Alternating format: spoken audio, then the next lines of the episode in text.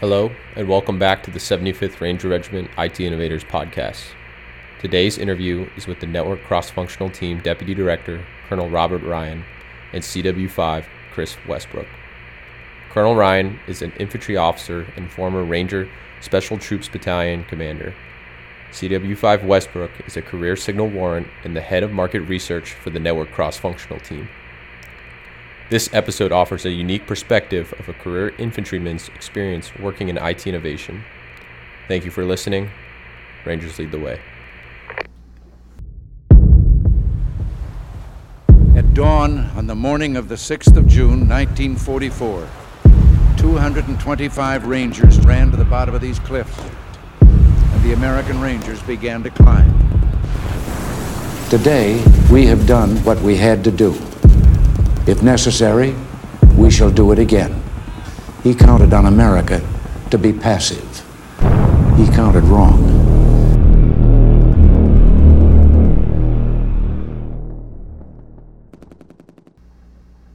Colonel Ryan, Chief Westbrook, thanks for being on the podcast today. Well, thanks for the opportunity. We look forward to, to having a discussion. Thank you. Colonel Ryan, from from your background of being a career infantry officer, spending time in the Ranger Regiment, and now on the network CFT side, you have a very unique perspective on communications and, and kind of how the signal regiment is advancing. Can you just start off and, and talk about that? Well, I'll, look at it a little bit differently. You know, I'll, you know, what, what's the future fight? Um, so let's start there, then I'll talk about kind of the infantry role to there. You know, the, the so-called democratization of technology has diminished really the monopoly of advanced countries and the tools of war. So how we fight the next war, and, and not the current wars, we fight small wars, is dependent on our ability to bridge technologies at a scalable piece that enable our forces to be more successful in the battlefield, to increase our ability to both do all the senses, see, feel, fight, and, and, and connect to the populace that we're, that we're trying to support. So I think that's a critical point right now as we move forward over. No, that's that's that's definitely applicable, and and your your background is is not only the RSTB battalion commander, but also a, a former 25th ID brigade commander. So w- would you say, knowing what you know now, your guidance to your formations would it have changed knowing what you know now on communications? Um, you know, I, you know, what have you learned? And I, I think that's that's the you go back to everybody wants to be part of a learning organization where you got to be before you're you know, an organization that learns, you got to be an individual that learns. And I, and I think one of the things you have to do is go back is how do you prepare your people that you're in charge of for the unpredictable? And by, by, by doing that, you leverage a couple things, right? The uncertainty of what the problem may be and leverage that technology. So the ability to have an open bridge communications with both your, your EW team, your, your air team, and your, and your, and your communications team is critical in setting the condition for success. Uh, that's the biggest thing that I, I, I kind of took into brigade command that I, I learned through the regiment, my experience in regiment. But it's also one of those things you need that feedback because hopefully that technology is changing and ebbing and flowing uh, to where we can execute different things. The best part about I think being and, in, in, where you guys were at in the 75th is as we leave the 75th and go to the Army, you're exposed to both legacy and new equipment. And your ability to bridge those systems and, and best of breed, if you will, is critical in understanding the environment you're going to fight in. Sir, there, there's many signal officers that work for infantry commanders. Uh, for, for the next generation of officers that are digital natives and you know technology comes more intuitive to them uh, than previous generations, how should they best prepare to enable multi-domain operations for their commanders? One is I think you, you look at fundamentals, and I think in the, in, you look at the SOF perspective, and even as a digital native, what are the fundamentals? And I think that the digital natives are really good at users, but are they really good at beyond interface activities? And I think that's where you got to look at the expertise when you when you when you when you have you know a new S6 and you're walking in your battalion and you got a young 26, 27 year old S6 that has done some of the things at platoon level, and you're looking at hey man, this is about a system of systems approach so being a great user is one thing, but understanding system to system approaches and how to allow our system to bridge tactical to operation communications is a critical point that I think that young, you know, lieutenants that are promotable that are sitting in those positions as battalion sixes are, are essential in setting the conditions for those digital natives to be successful. Speaking of the the lieutenants, and really for those that are possibly in BOLC, branch material, it doesn't matter, uh, and, and then potentially those in the career course, what what are some some guidance to to that to those in the career course? What what would you have for guidance uh, as they progress and what you've seen from the network CFT, what is coming uh, down the pipe, and, and what can they do to prepare? Well, I think the key part is what you know will only get you so far. Um, you, you, have got a level of experience when you come out of the career course, but but it's but it's it's really nascent. As you walk into the battalion, you walk into to, a, to an assistant brigade position, is is how does that formation fit in the fight? What tools are really do they have in their toolkit, and how sharp are those tools? So if, if, if they're still using some legacy items with WinT and other things, or, or current items that are in the inventory, do they understand those systems, and can they get the most out of those systems to enhance the communication architecture? Two is, I think, is an important thing is as we as we bring new technologies in, what is the right technology at the right time to enhance your communication capability? And I think a lot of people get wrapped around these new shiny objects. They want to get the shiny object, and it necessarily doesn't fit within your architecture. And sometimes I think some of the newness is those young officers want it to fit, they really believe that it can fit, but the timing's not right. So you have to understand with that technology is is it right? Does it fit? And does it truly enhance my capability or does it detract from my capability? Hey, sir, I absolutely agree that, that timing matters. And um, as as a, a, young signal officer, I, I still to this day want to implement things that I see as cutting edge into systems that might not be ready. Um, how, how does the network cross functional team uh, work to time modernization efforts and implementing new technology um, with the the right organization unit or size of unit um, in a way that doesn't burden them because there's technical debt that they have to pay down to, to learn that new skill? And if there is that sort of debt does the network cross functional team participate in training or upskilling those units with the new tech that's coming okay so i'm going to break this down a little bit okay how are we approaching this and i'm going to break it down and i'm going to use chief westbrook as my lifeline here um, you know, we have the two-year capability sets that we've kind of laid out, capability set 21, 23, 25, and, and beyond. Um, are we necessarily going to stay married to that 24 month cycle? I, I think we're going to try our best to stay married to it. If we don't deliver because technology is not ready, I think we have to be, you know, part of the ability to be a good leader is to say no sometimes. And it's just not ready. I tell you that because as we look at, you know, we're in, we're, we're delivering 21 now really the decision factor on who gets what goes to G357 of the Army. That's that's not our decision. The NetNF program that the Army leverages, I mean, we are in deep partnership, and I and I say this because I just got off the phone with PMTR, which is um, which is uh, tactical radios, and we're just discussing because I'm headed down to uh, Fort Bragg to do the uh, soldier touch point next week from Yuma. Um, is a critical piece of how they do NetNF, how units receive NetNF, and as you guys have experienced, Tim and and, and, James, there's never a great time. There's just time to do. That. And you know, sometimes we have a tendency not to hit that right at the right time. When we first set up, when we developed the CAPE sets, I'm going to walk back a little bit. We looked at simple ways to get after. It. You know, capability set 21 was expeditionary and intuitive. Can we get something out to the force that we can leverage digital native user know-how, you know, ATAK system, end user device, just things that we can get out that we know they could increase awareness and develop better tactical understanding. Capability set 23.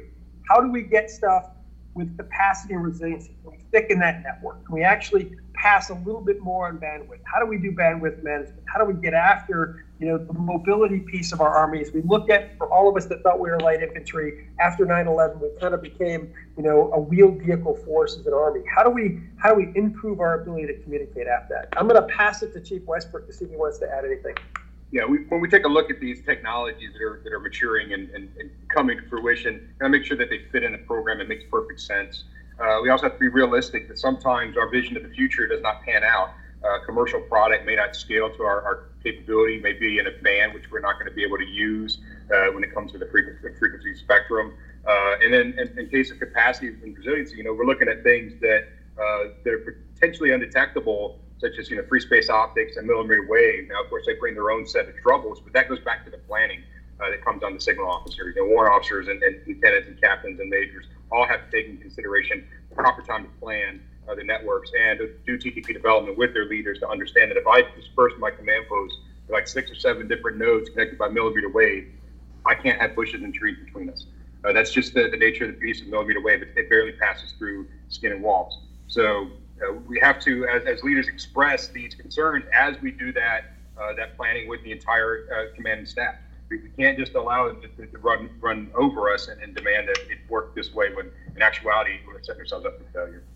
To, to end that, uh, James and Tim, I'll, I'll, kind of hit you know 25 and, and, and really 27 is you know, we're, we're focused on 25 automated and protected uh, capability set, and then really the multi-domain piece for 27. And we, we've kind of nested. Are we lockstep with that? And and it kind of goes back in. Those maturities uh, of some of the technologies are not going to be scalable for what we need for the force.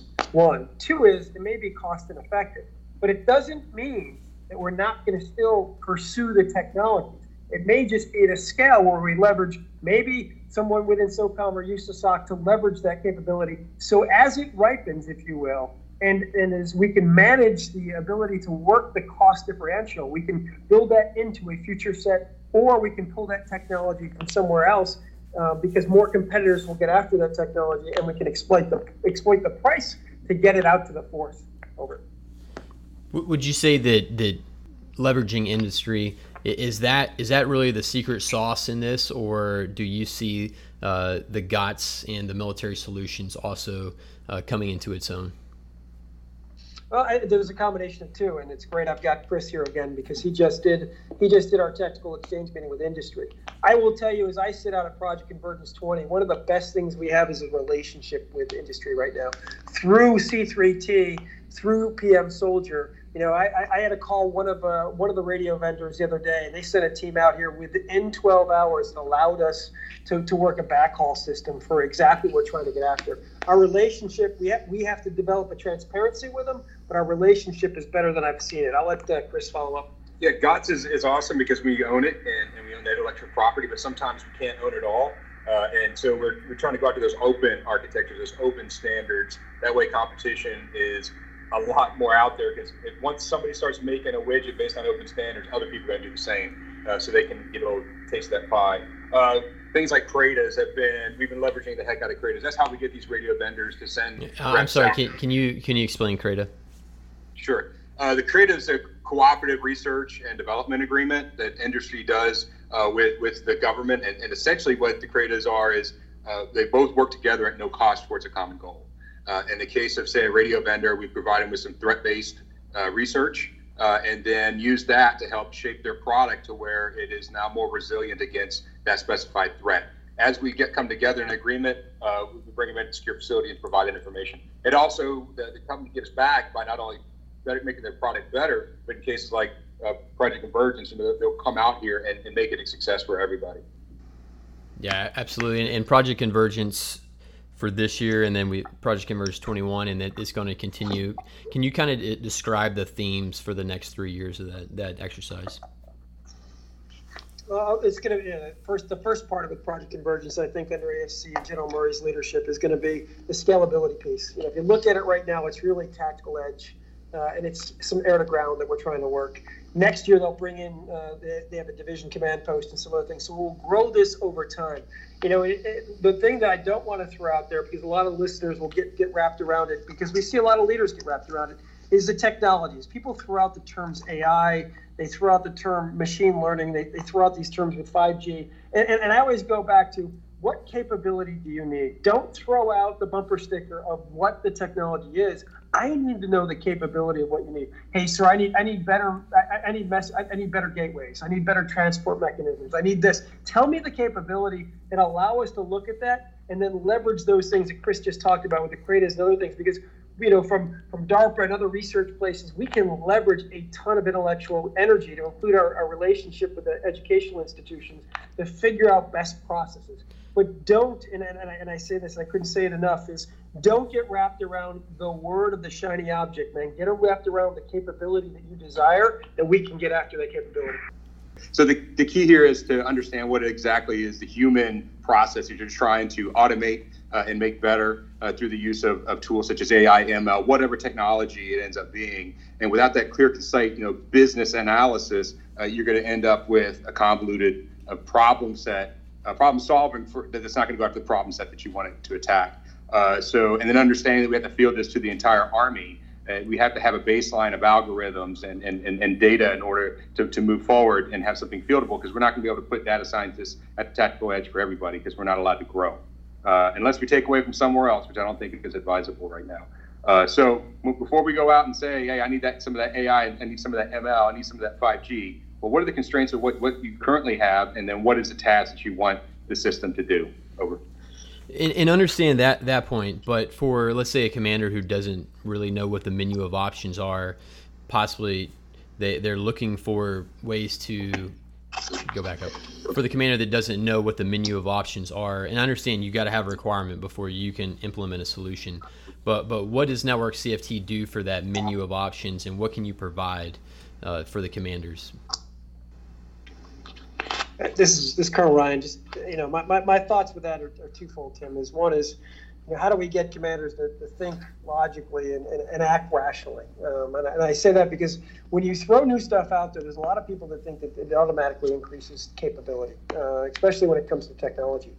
Uh, one of the things that I look at is if, if you approach it in a logical manner and then you look at how to best leverage the capability you're putting in there, what does it provide me? And, and when you say me, the force, uh, what does it provide my unit? How does it create situational, increase situational awareness? And I always think the bridge that you're trying to get to is how do I get edge compute to assist situational awareness and build situational understanding?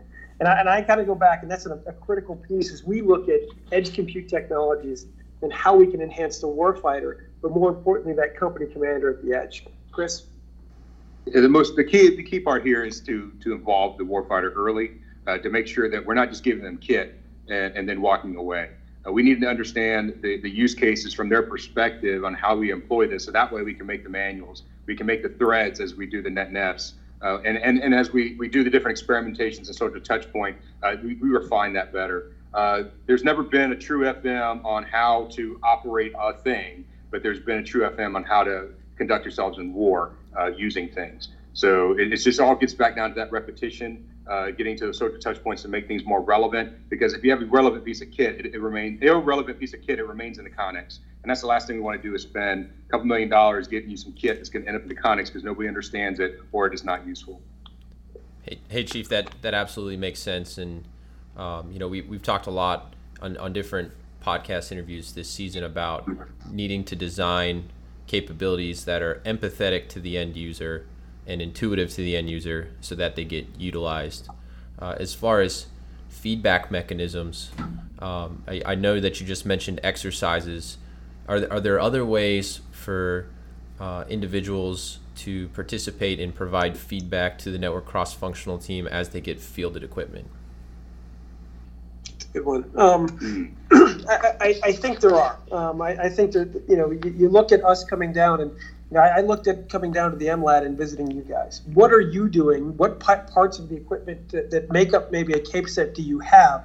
What are you doing differently in its application of that technology in order to increase your situational understanding and awareness? So as you look at, you know, our, the traditional solution is we forecast an exercise like where I'm at right now with Project Convergence 20, or you have a standard kind of soldier touch point like we're doing with 182 next week, is there's these little things in between that I think are critical. You look at our relationship now with, with you guys, James and Tim, and how we've developed this relationship with USASOC, and how and what we can do to create a, an understanding of what's out there, because the solution is going to be made up, I think, of programs of record or POR items and COTS items. And I think leveraging the ability for other people to see COTS items maybe a little bit differently than we are, so we can bridge a, a level of understanding and technology is critical. Uh, and that's that user feedback. Everybody calls it user feedback. Also go, there's also leader feedback that needs to go back and forth to develop that situational understanding of technology itself. Chris? Yeah, so we, we do recognize that General Gallagher does uh, some time with his Signal Captain career course to give them a little bit of a primer on what it is we do and understanding what's coming. Uh, I have a, a, series of forums that are going to start in October with the warrant officer community, to where we're going to be discussing the modernization as over time, uh, so they remain informed. Uh, and I do know that we have a great challenge out there. Nobody likes to use milSuite, and that would be a perfect place to post and hang information and have chat windows and all that. But it doesn't really enable our Compo two and three people because they don't always have access to .mil or the, the use of their a CAC through a, a say a smart device. They have to be at the office in order to use it, uh, CAC reader. So it's a big challenge. People are using Facebook, and and, and that's pro- not the, the way it should go. Microsoft Teams has been a, a boon to us to allow us to have a little bit more uh, collaboration. So potentially set you know set up a network CFT page. You know, to it's like hang your hang your good ideas here, or hang your comments here, or uh, your RFIs here, or your calls for help here. Absolutely, and and um, we we've been using Teams a lot. It's a it's been a great way to build communities for us, and and uh, we've we've especially enjoyed the the CVR version of it that allows us to talk with people outside of SOCOM. Uh, we have our internal ways of communicating, generally Skype, but um, this it's opened up a lot of channels and, and uh, easier ways to communicate that we didn't have access to before, to include your office. So I absolutely concur with that, Chief. Uh, gentlemen, from from your perspectives, what are the biggest challenges that you face as a network CFT? Additionally, how how do you see the signal regiment performing, you know, in the past, in the past, and then where, where are you guys looking to take the uh, the the entire army as in terms of communications? I'll, I'll, throw out there. You know, there's a fear with technology and the weapons it spawns. It kind of seduces us. We get addicted to technology. It's part of our everyday life. Yeah. And, and I kind of go back and it can build a hubris, right? I mean, you know, I have this, thus I'm better than the other guy. I, I always kind of come back down to the fundamentals of, of how you leverage your technology to get the outcome that you want. Um, technology does make you better but it doesn't make you the best in the battlefield. It's how you leverage and use that technology. So those young S6s as they're coming up is, hey, it, it, am I using this fully to the capacity that it, that it can can deliver to me? And we all we all know this. You, you can buy a, you know a, a fancy car for a lot of money that can go really fast, but the speed limit's the speed limit. And I kind of come out as how do you get technology onto the battlefield, and can it allow you to operate at the optimum speed that you're capable of operating at? Just because you have 5G doesn't mean you can operate at 5G as a force if you're not trained up to that point. So there, there's a caution with technology. How do how do we approach this as a network CFT? Is I think what we you know I always you know it's kind of the careful hurry hurry infantryman piece. And when I get to the target, man, I'm not going to sprint because you can't sprint and shoot, but I'm going to be at a careful hurry. How do we say technology? How do we build it into the force? And maybe the best part about the cost of technology right now is as we slowly build this into the process of adding technology to the communications architecture of our force is we're doing it a stair step or crawl to walk methodology to allow us to fully grasp it and develop an understanding with our digital natives, but also with those that are bridging and moving around our force. Because one thing that's constant in the Army is change. So you can be in one unit that maybe has legacy items, and two years later, you're in a unit that has CAPESET 21 or 23 how do we bridge that and how do we make that best operate? You talked earlier about component one, two, and three. So both our active, our, our guard, our active, our guard and reserve components is how do we see fielding that? How can we best make them most capable? Because a lot of our CSS elements are, rely in, in, in, our component two and three elements that allow the component, the, uh, the active component to do their job. I think that's a critical piece as we look at it is how we see fielding this. The other part that we haven't talked about is we've been focused on fielding to maneuver elements. It's sexy. It's it's kind of what sells. You know, this infantry battalion, this brigade can go do this. You know, we got to look at echelons.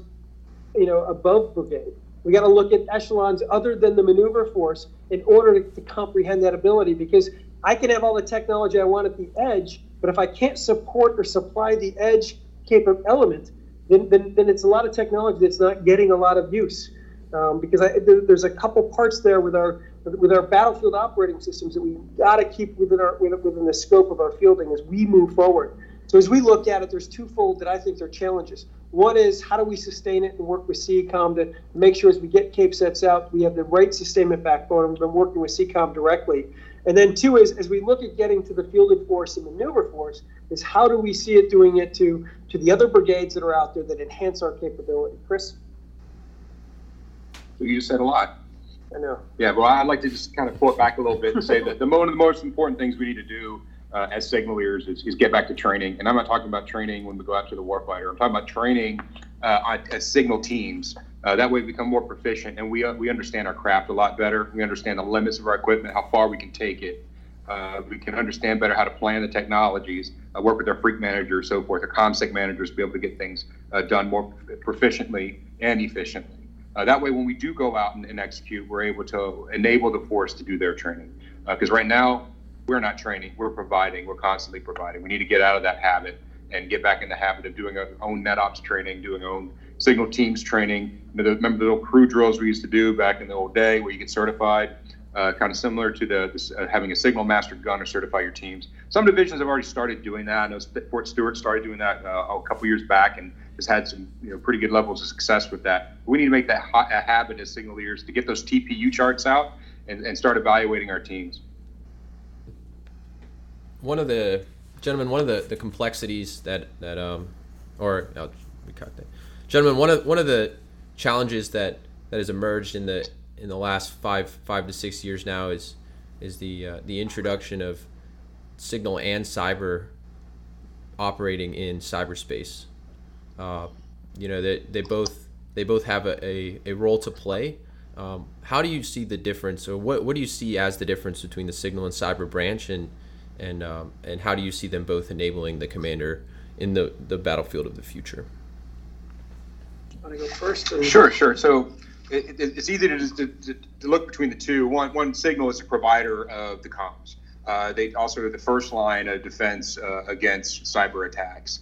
Uh, now, cyber is a little bit different. They are the ones who maneuver within cyberspace. I know we used to have a new chief, uh, former chief of staff of the army used to say we don't maneuver in cyberspace, but we do. And, and so we have one part of the team that is actually uh, providing the effects on the enemy in cyberspace. And then we have the other, which is uh, focused on defense from those advanced persistent threats, those nation state or prime uh, non state, those organized non state actors that are, that are you're pinging and ponging and, and trying to exploit us. Uh, they're, they're out there, you know, swatting away uh, all, all the missiles coming in. They're, they're providing the Iron Dome for us.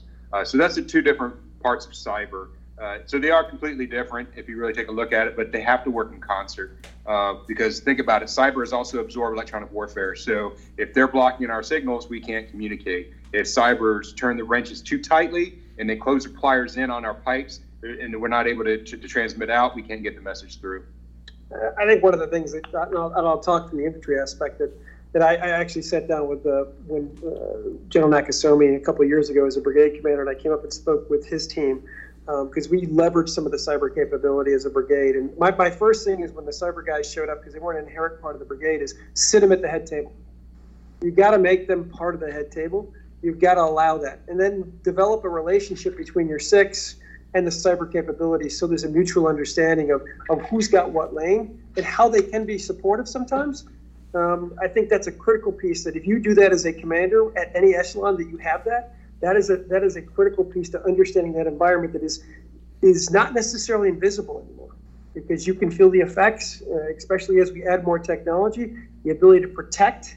Obviously, offensive cyber is something that we look at with authorities that is above, above brigade, but you have to understand it. This is not something that is branching material. This is something that the Army needs to understand holistically, regardless of branch. Gentlemen, shifting topics a little bit to uh, what's common for all units in the Common Operational Picture or the COP. So that's a core component. I know that's a central theme for the network CFT. Can you kind of give a brief overview of, of what your, your strategy is and how you look to improve that as we streamline the process?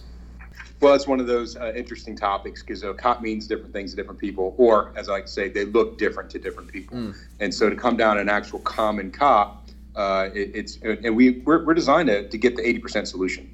Uh, I can't define the COP and, and, it's good for all COCOMs. I can't define a COP that's good for all joint and, and coalition partners.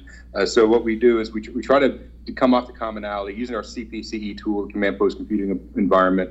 Uh, use some common standards to where I'm not going to reject the messaging from the Air Force. I'm going to integrate it in and take out what I need to put the symbology on my screen. So it is a very tough uh, challenge to actually get a COP that is going to be acceptable by all because I'm sure you've seen several different COP tools uh, from the, the old school uh, EPARS type products uh, moving on to, you know, what is it, MCS, MCS quote unquote light, uh, moving on to CPOF and, and then into and now into CPCE. And then we've seen some other spurious products uh, from some other vendors out there that are purchased uh, for COCOM use, deployed use, or e- even for SOF use. So everybody, you know, grows up somewhere and they get very comfortable with something and they have a picture they want to see. Uh, and what we're trying to do is get it under a single pane of glass type construct to where uh, if I'm a, a, user of say a AFATDS, uh, I have a single pane of glass for me. I just click the right overlay.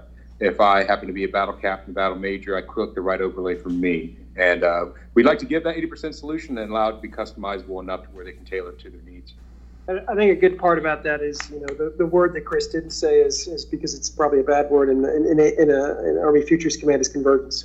How do we build the convergence? How do we get systems and systems to, to actually layer so there is that common operating picture? You know, right now, as I said, we're out at uh, Project Convergence 20. We have the 182 Soldier Touchpoint going on, simultaneously COMEX 3 with 18th Airborne Corps Warfighters going on, and they'll build into Warfighter, I think it's 21-1. Um, in October, and, and they're leveraging that CPCE. It, it is still a fight to maintain kind of a an edge readiness because they just wrote the division staff just rotated out because the summer the summer PCS season. And what we're, we're seeing is a lot of retraining going on to get that single plane of gas to, to build into that. I think convergence is going to take some time as we look at it because the other part, as Chris talked about, each COCOM, but but but let's be honest, in the Army, all the way down to, to every command level, everybody has the way they like it. And we've got to get away from how you like it, and we got to get it so it's one system of standardization. And that's the part I kind of go back to. In small wars, you have a habit to, to kind of get away from standardization because you can you can build a personality profile that, that, that suits the commander. In a large scale combat operations, we need to look at what is the common operating picture. So if second battalion is lost in combat, and I've got to replace second battalion, they can fall in on what exists, and that's that's a critical piece that we none of us have experienced since Korea that we have to fully understand. The ability to be analog will never go away. I think that's the number one thing that everybody's got to agree to. I, I you know, you're going to walk in and still have stickies on a map in, in, in 2035 because you're going to want it because there's a couple things that are dependent on convergence and technology, and that's power, one, because you got to power things up. Two is the ability how do you hide? Chris and I were talking about obfuscation. Did I say that right? and then how do you how do you manage that RF spectrum once you're trying to do it? Because a lot of these systems are reliant on that, and obviously put something off. So this is going to be a, this is a tough one to crack. CPC is is a great start and a good answer, and I think we just got to continue to pursue that convergence piece over time and tie that to the CAPE sets to see how we take these other systems and build them into a single system, provide that common operating picture.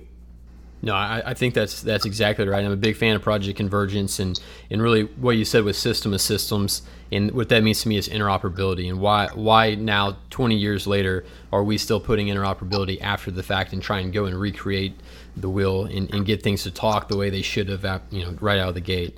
So, uh, w- but it doesn't just stop with system of systems. It's also the data piece too and having data lakes. And is Network CFT cons- considering the data set problem? As they tackle these problems? Well, we do have a, a chief data officer, and that's uh, Dr. Crow. That's her, her primary uh, focus is to, to look at the best ways that we can uh, store data and, and get the data, uh, you know, normalized, the best way that we can use it, uh, whether it be structured or unstructured. So that, that is a key piece. Uh, I, I, I, think it's going to be an interesting problem set as we integrate different cloud methodologies into it. I mean, where is my cloud going to reside? Is it on the enterprise? Is it in a forward uh, base? Is it in my Humvee, or is it on my soldier, uh, or is it a combination of all of that? And and it, that's a, that's some cost tra- and performance trade-offs right there. Because if I'm going to have an edge computing that can do a lot of number crunching and then pass off the heavy number crunching up to a next, next echelon, uh, that's going to cost some dollars, and it also has a power requirement and a weight requirement. So that, that soldier is going to be going through a lot of BA 5590s, I'm sure, uh, while, while they're having that thing crunch the numbers. Yeah, I think the other part, anytime you talk data, Tim, you got to you got to talk transport too. If, if it's gonna if it's not gonna rely in, in, in the space that you operate in, you got to move it around. How are you moving it around? And, and, that's a critical piece of that data piece that I think Chris just talked is if we have it at echelon and we can move it around at echelon, and even if we the architecture is open and or closed, and we can control that open and close mechanism, if you will, that's going to allow us a better opportunity to increase capability at edge but not just edge, but but also I think back at echelon above brigade because you know where do those pipes traditionally sit? You know our echelon echelonment on pipes and bandwidth and all the, all the things that are traditional. As you move up to the core and to the CFLCC and beyond, you've got a lot of compute power. You've got a lot of things that happen there. As you move down, it's not just the transport of data from the baseline or the tactical edge up. Is how and, and how do we see that data passage from the tactical edge and up, and how do we see it from the echelonment of command all the way back down. And that's that's one where I think we're really focused right now on tactical edge and back. but we're starting to look harder at the ability from, if you will, core and down and how we're passing that information. Because I think we've developed some really poor habits uh, through our experiences in the GWOT. Yeah, and we also have to consider what happens when different nodes that have different functions get disconnected from the network. You know, when we have the degraded comms, unavailable comms, we're getting jammed. And then how, well, how our systems perform and how our soldiers perform in those situations. So we don't want them so reliant upon, you know, Jarvis in their head steering the Iron Man suit that they can't perform when he, he you know, the phone's hung up. So that, that's a, that's a serious consideration. Sir, going off your comment of, of breaking bad habits, and, and you know these last two conversations um, have, have been both with COP and data focused a lot on finding ways to standardize the force and, and speak a common language and, and be able to interpret the information at different levels of command. Um, you know, for for what makes sense for that user. Um, as as the network cross-functional team participates in in developing and, and delivering technologies, what is what is your institutional responsibility uh, to change the culture or the, the documentation or the um, the rest of that DOTMLPF structure for, for what you're trying to implement um, with the Army? Um, change is a strong word for the CFT. I think we're influencers. Um, I, I, think we have to look at it. I have one uh, mil PF expert. He's actually out here at uh, PC20 with me right now that, that is leveraging that. But we work with both this, you know, the uh, Cyber Center of Excellence. We, we work with the uh, the G6 of the Army. Um, you know, to be honest, you, we have to work with all the Center of Excellence. To be honest with you, because I'm going to go back and, I, and, I, I'm going to I'll reiterate this everything because it's so important. We see it here uh, in configuration management, is standardization of what we're trying to get to what is the baseline that we see ourselves as we develop this this system of systems as you referred to? One. And then two is how do we standardize that training? And then how do we do it as you said at that DOTMLPF how do we how are we capturing this and how are we developing this across the army so there's a fundamental understanding of exactly where we want to be? The hard part with technology and I'll go on a little diatribe here of the technology piece is it's always innovative. It's always moving forward. So you know, the, the, the stickler that we get a lot of times network CFT is, you know, if we can't modernize everybody at once, then if, if you're getting an iPhone 7 and it's 2015 and iPhone 7 is an old thing, it's still an iPhone 7 that may be better than the, the, the device that you had earlier. So how do we increase that the capability incrementally but holistically across our army. I, am saying that on top of that question that you asked because that standardization piece is as we go to software defined solutions, the criticality is we've always been hardware focused. Hardware will still remain an important piece of the DOTMLPF, but it's not the most important piece like it was perhaps in the past with WIN-T systems and other things. The software defined solutions and working with industry, as we discussed earlier, are critical. And if I could switch out a data card and save the government from buying a $70,000 radio at 300,000 radios and just do a data card for X amount of dollars, that's a lot simpler or maybe it's devised under the coding that I get, and I have a simple um, upgradable like your phone does every quarter, and I do an upgrade to systems of systems across the Army, which increases capability and standardization and protect protection for cyber. Chris? Yeah, the only thing I would add is is that we're, we're trying to make things a lot easier. I mean, we have squad radios that we're looking at that actually have just a knob. You know, that's all they have to worry about. Then it has a configuration interface uh, and, and they're you know they're bigger they're a little bigger than a deck of cards. So we're, we're really trying to go after making things a lot more easier for them to operate uh, and, and they're a lot easier for the uh, planners to plan. Uh, and then we're, we're trying to remove any kind of complexity we can away from the edge uh, trying to get a lot of complexity for your your major nodes and bring it back to the regional hub node construct. So that that's that's actually handled by netcom with by soldiers in, inside the regional hub node doing all the managing of all the uh, the satcom elements so that the soldier on the ground doesn't have to worry about that that would lend us to be able to have a little bit more realistic expectation of potentially having a user-owned and operated terminal uh, rather than the failures in the past that we've had with that that construct with uh, signal nodes. Did you have some on this topic? Yeah, I just, just comment. Uh, sir, your, your comment about about uh, the the evolution of software in this space resonates with me. Uh, we had um, we interviewed Colonel Colonel Weiser, who's the PEO of Soft Digital Applications, earlier in this in this podcast or in this season, and uh, and he, he said something that that resonated with me. It was it was that we are no longer fielding hardware solutions that are software enabled. We're focused on software solutions that are hardware enabled, which gives us a unique opportunity to modify those solutions since they're software based and don't have a physical structure as we move forward. So I absolutely agree with that um, with that analysis. Now, and that's critical. That's one thing that, you know, as, as, we talk about this is, you know, I, I say this a lot because, uh, you know, both with our ASALT compadres and, and, C3T and, and, and Soldier is one of the messages we got to get back to the Hill is that traditional part of going back and buying those hardware solutions that, that a lot of those that sit in Congress and the Senate are used to. There are some changes going on. And that's one thing that, that we, we've got to broadcast in the Army from the tactical level up is that we have an understanding that this is what's really changing. And that message has to get out every time that leaders interact with anybody that's from the Hill. Hey, sir, one, thing from the, the transition or the pending transition between unified land operations to multi domain operations is we have a new set of, of majors and, and lieutenant colonels that are about to become battalion commanders in the maneuver branch. What recommendations do you have to, to that cohort as they prepare in this multi-domain operations battlefield as it relates to comms? I, think from the communications perspective is one, do you truly understand it? do you have you taken the time to sit down and walk through and truly understand it when you were a three and you were an xo it was about running the system and now it's about commanding the system and that's a little bit different and then how do you plug into both brigade and beyond so understanding where they're at well you can just well, a lot of guys will come into battalion command and they'll plug in and they'll just focus down and in. And, and there's a couple things at the battalion level you have to understand. One is I've got field grades that do down and in. My job is across and up. How do I communicate across the battle space and how do I communicate up the battle space? What systems are digital? What systems are still voice? How do I want and direct my analog so I understand I have that systems to systems capability? The other part about systems to capability is how do I do it from a TAC perspective how do I do it from a top perspective? And then how do I do it from a, an ability, if I'm airborne or other, to do it from an ACP type like, or if I'm in the Ranger Regiment, what does that min force look like? And has technology allowed me to do things a little bit differently? And am I willing to take that risk to do it differently, to look at how I can best take a, a learning organizational approach to leveraging the technology I'm given to perhaps challenge some of the doctrine and some of the some of the narratives of traditional operational settings that we see as far as command and control nodes go.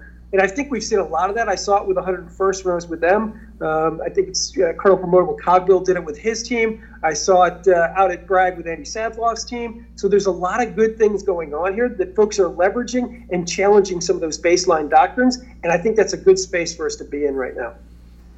That's great, sir. And, and for, for let's say a, a field grade or, or anybody coming from the Ranger Regiment or 82nd is using TAC as, well. Uh, for for those officers or those enlisted that are going to different units that don't have TAC, you get phone calls often and people standing on your desk saying, "Why don't we have this fielded across the Army?"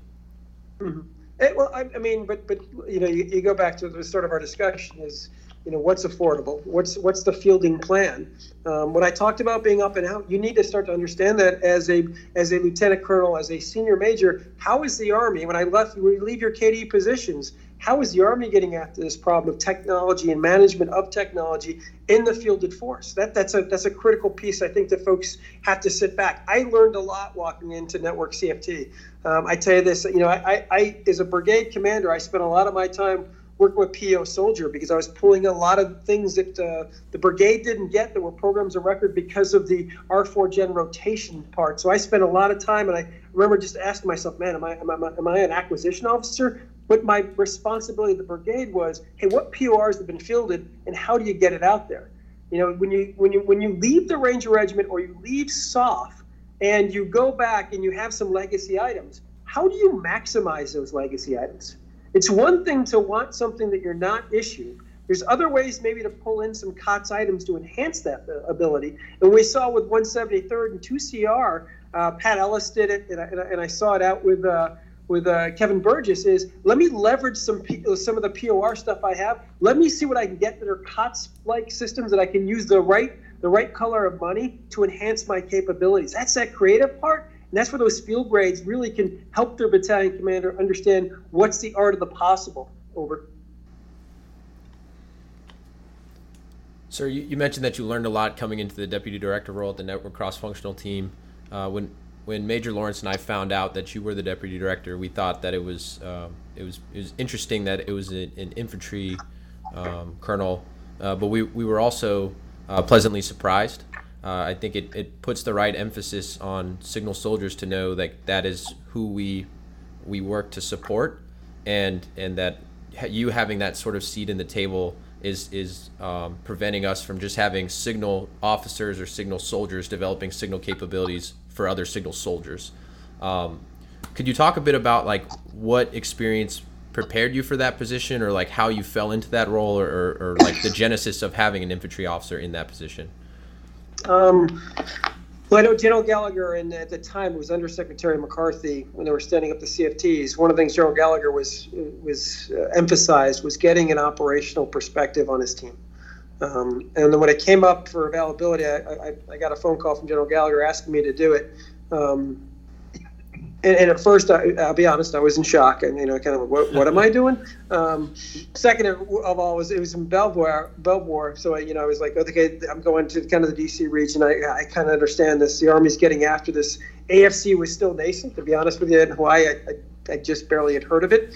Um, so my preparedness was was to be honest was somewhat limited in the sense of what am I getting into with AFC and where where is this going the best part about that was, um, and, and, it's it, it kind of comes back to, you know, where does your intellectual curiosity sit, um, and the opportunity to kind of get after this. The other part is we, every one of us, see problems differently, and we all have our biases, and we all have our expectations of how things should operate. You know, Chris Westbrook and I sitting in a car, and, and we're talking about the advances in a car. We all see it differently. Hey, I think this is neat. Well, I think this is better. Um, and but we find this common you know, I'll say common data fabric of understanding because it's it's combo folks. The, the other part kind of goes is none of us majored in infantry or armor in college. Okay, we all have a baseline institutional understanding of an art and an art and a science piece. The application of communications architecture is an art and science application. The science of technology, if you will, but the art of its application is where we can kind of come together to get best of breed to understand things or maybe look at things from a different perspective as we apply those uh, key technologies or key ideas to developing the next generation technologies.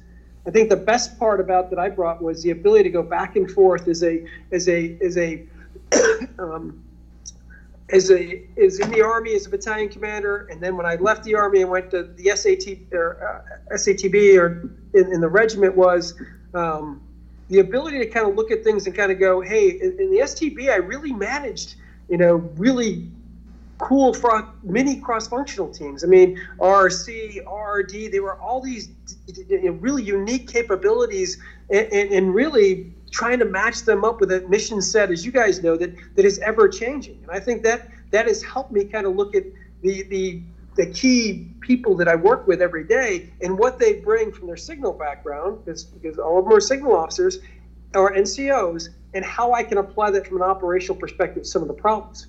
The other thing is that, you know, when you guys said, hey, we looked you up and we found you, is we all have a personal network. My personal network is all the brigade commanders and a lot of the S's and O's at division level that are their friends. So how can I leverage, how do I message that, and how do I allow, if you will, some open doors uh, so folks understand this. And then if I can open those doors and we can get in and get get opportunities to talk about technologies. I, I, I, say, I say this every day. I talk to a brigade commander in the field every day. Every single day I talk to one.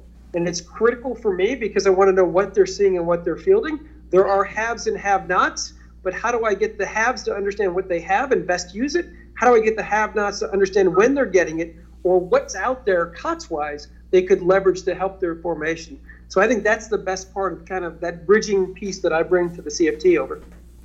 No, that's that's great, sir. And, and well, for the signal regiment, we install, operate, maintain signal equipment. Sometimes we engineer, install, operate, maintain equipment. But in the Ranger Regiment, you talk to Rangers, and they are they are solid. Doesn't matter the branch they are solid on their comms and they know how to use comms. So, for the future of the Signal Corps, do you still see uh, our branch, and this goes to both of you gentlemen, as an in, install, operate, maintain maintain type capability, or do you see us branching out and, and taking on more roles? Actually, I think I can address that one. So I think the, the Army as a whole has, has, has finally recognized that uh, we, we can't just train on kit anymore. We have to train on concepts and ideas. Uh, we're, in fact, in the warrant officer community, uh, it's post uh, back in March. The uh, you know they hosted a, a signal uh, gathering to where they went over critical skills for the signal officer and the signal warrant officers, and it pretty much came down to that we're not teaching the right things because uh, we're not teaching concepts. And so the, the, fallout from that now is the CIO G6 is leaning forward on trying to find the, the, best way to educate until TRADOC can catch up and, and do it the right way. Uh, so we're trying to find some cost-effective measures to train people on, for example, the network engineer instead of learning about how to configure a Cisco router, now he knows how to code uh, his infrastructure. So we can use software and enable software to find networking and, and have that do the simple task of configuring network interfaces.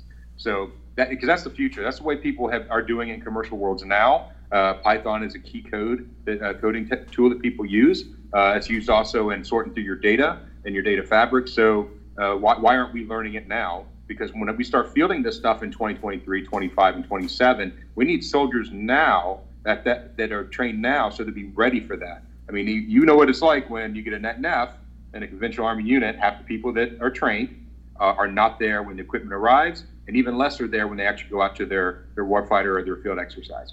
So uh, we need to have it trained at the institutional level and continuous learning model to where you can log in uh, to something a little bit more um, aesthetic, look uh, better aesthetics than Skillport, uh, and is more up to date and not having to be managed by an army organization, potentially be managed by uh, you know either an industry organization or academic organization. But as kit gets fielded and it's more intuitive and it's basically push button out the box.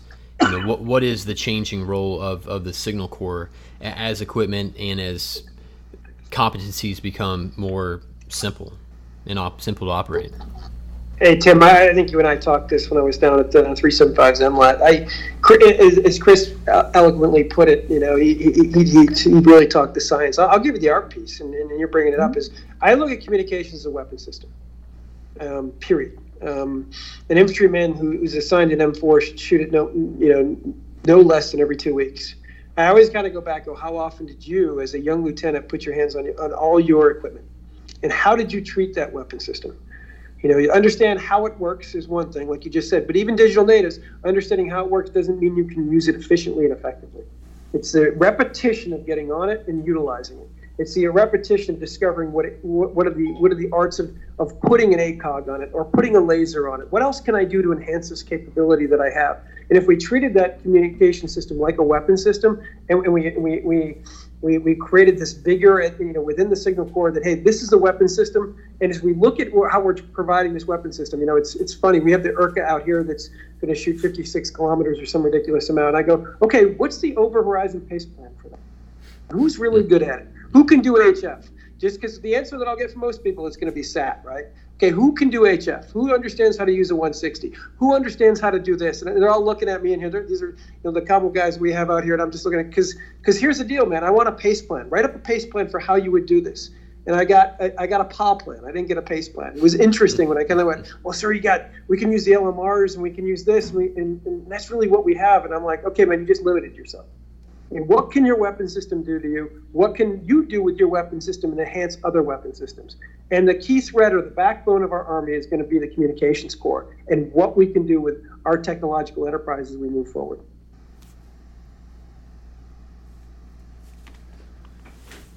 Sir, uh, wrap, wrapping up here, uh, you know, just would, would love to get some some perspective for the, the young officers that may be listening. Um, how how should they or I guess what do you look for in, in signal officers, and uh, what have you seen successful signal officers that work for you um, do to, to be successful? Okay, uh, that's a, that's an easy one for me. Is one be a good soldier. Period. You don't you don't have to be great at, at, at being a tech guy. You don't have to be great at, at anything, but be a good soldier. Two is everybody has nerd in them. I don't care who you are, and I say that lovingly. Okay, um, everybody has some nerd in them, and the ability to have a discussion like I'm having with you guys. You know, I, I do I have this every day with my infantry counterparts. I'll be honest, I don't. Okay, um, I can sit down with Chris Westbrook and I can learn a lot. Everybody has something to offer. um, as we enhance our, cap- our capability to communicate, do you truly understand those systems? The second part of that is what I see with a lot of signal guys is they get beat up a lot by brigade commanders, battalion commanders. I'm sure that you guys have, have taken some some some some some nice uh, some some some walks with your commanders and, and kind of go, hey, how come this stuff isn't working? Is is one is um, have patience. If you have patience and understanding, is I've watched people work and, and figure the problem sets out. Um, configuration management is an art and a science that, that I'm, I've watched some of the best warrants I've been around really try to work through some hard problem sets.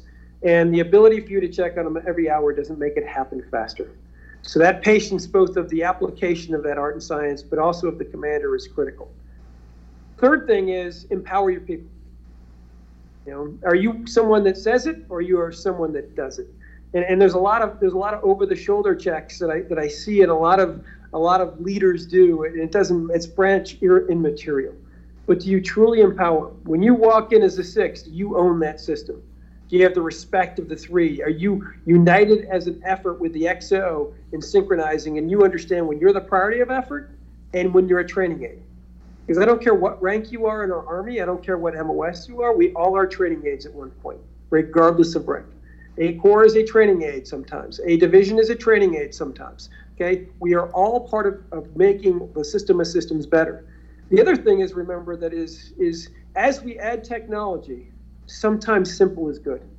Hmm. We can overcomplicate things uh, all by themselves. So what do you need? What do you need to have? And as I build that PACE plan, or I build, and I hate the terms upper and lower TI, as I build depth in communications, what do you need to function? And then how can I best provide the tactical edge and efficient PACE capability?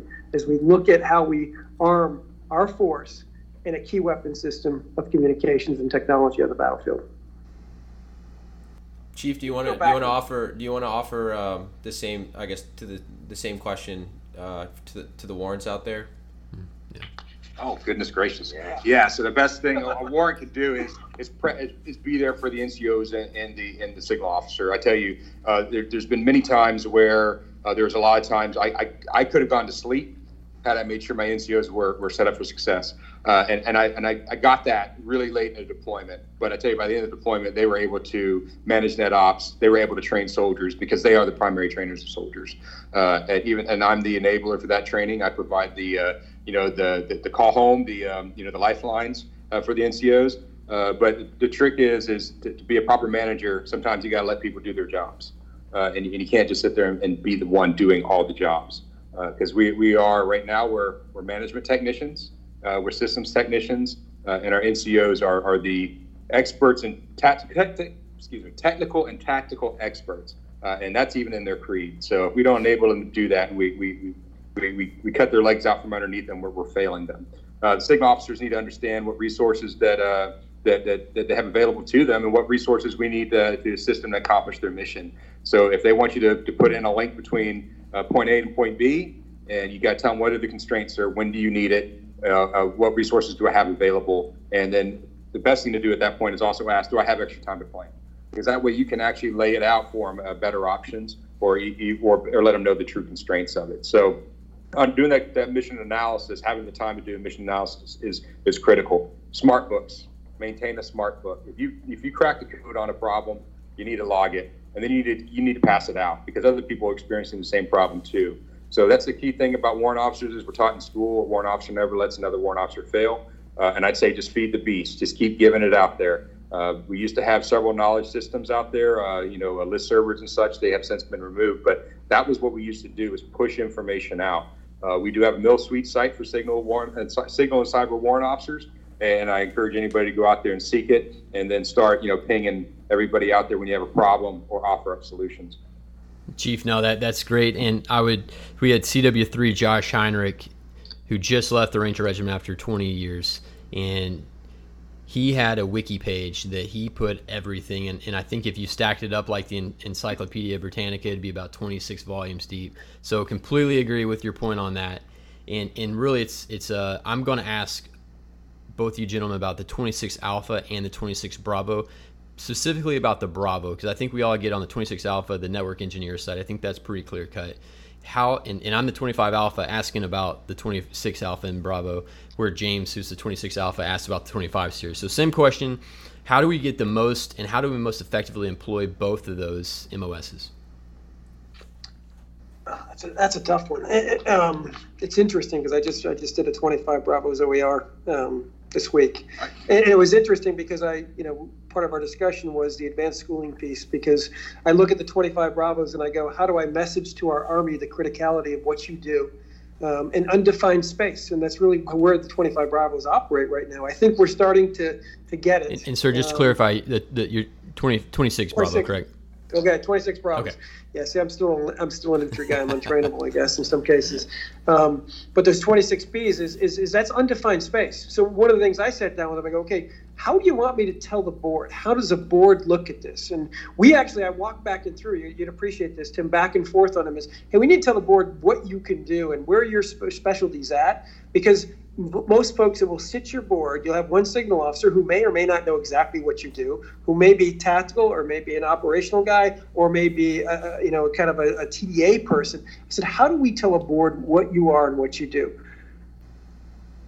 And it was back and forth, and, and it was interesting because he finally came out. He goes, you know, sir, after thinking about this, having a discussion about you, I need more advanced skilling because I am going to get after what AFC is doing with it. With its, what's the new program? Tactical Cloud Pilot. Not the Tactical Cloud Pilot. The um, software, factory. software Factory. So he's, he he is going to apply to go to Carnegie Mellon. I think James, you did that. He, he's kind of like you know, so I really think that, that that is really where I need to be because I look at the the future in the in the next three or four or five years. And we saw this working with the West Point is hey the, the data scientist role, but even the code writer role, other things that I could get experience on to kind of bring back to the Army that is space that is really not understood right now by the traditional Army leadership is going to be better understood, I think, and more rapidly understood over the next 24 months because I think we're seeing the criticality of that importance. And I'm seeing it both from the interaction with senior leaders in industry, I'm seeing it with the interaction with senior leaders and academia, and I'm seeing it from a need from the force and articulating the wants and needs of what they have and don't have in these critical MOSs. Chris?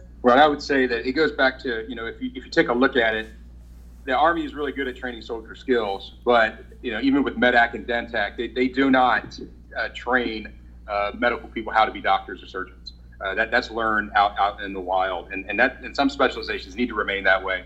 The, the 26 Alpha and Bravo, uh, I, I tell you, what, what our 25 series needs to do with them is enable them to do their job uh, they need to empower them to do their job. They're very powerful uh, enablers to the force, uh, especially when it comes to planning. Uh, they're also good at looking at the health and wel- welfare of your network and your systems and your services. Uh, and their continuous process improvement is definitely what you need to be going after with the expertise that those officers have. Uh, I've always leaned on my, my 26, well, 24 back in the day, but my 26 alphas to double check my work. I mean, I, I couldn't let pride get the best of me uh, had to say, sir, what, when you're when you're, you're, you're scanning the network tonight, I need you to, to do this, that, and the other uh, to make sure that things were done right uh, by my team.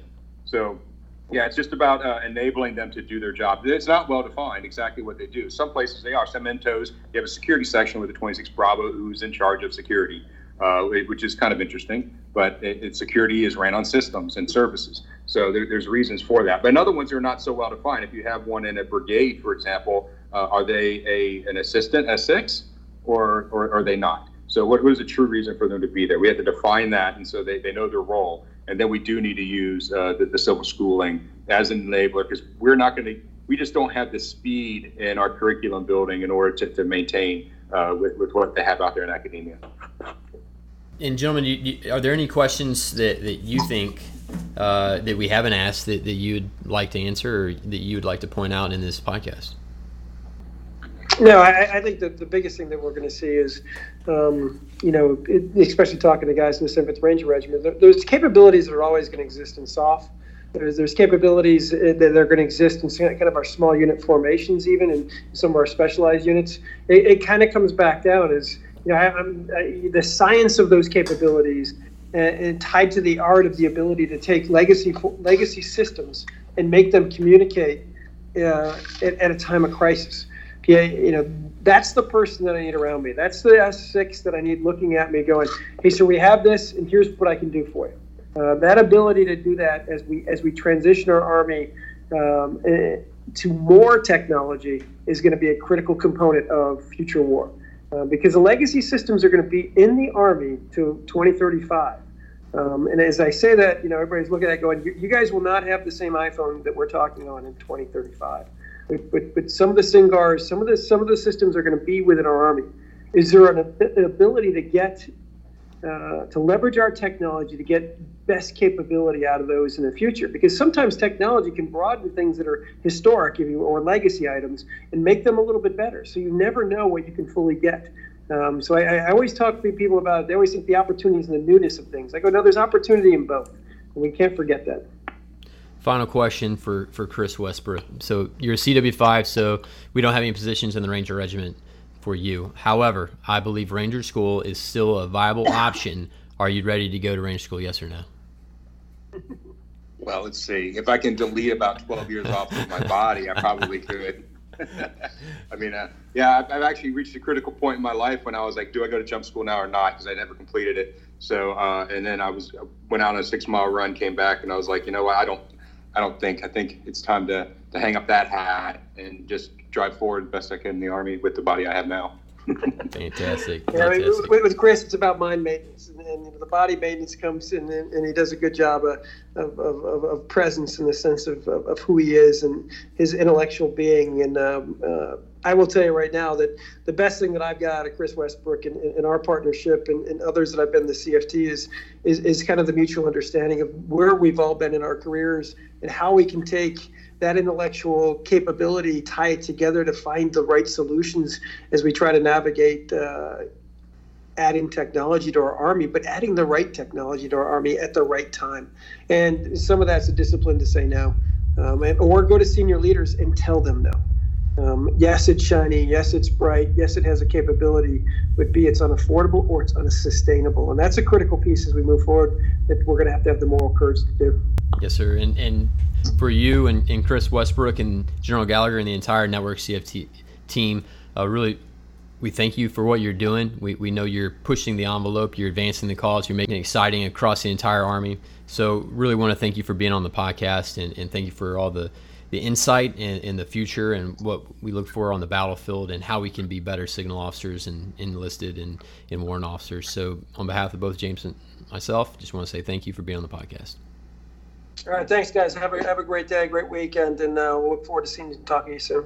Absolutely, thanks, sir. Thank you, sir. Yes, guys. Better. This recording and any information or material placed on this podcast including advice and opinions, are the views and responsibilities of those making the comments and do not represent the views of the Department of Defense, the United States government, or its third party service providers. Thank you.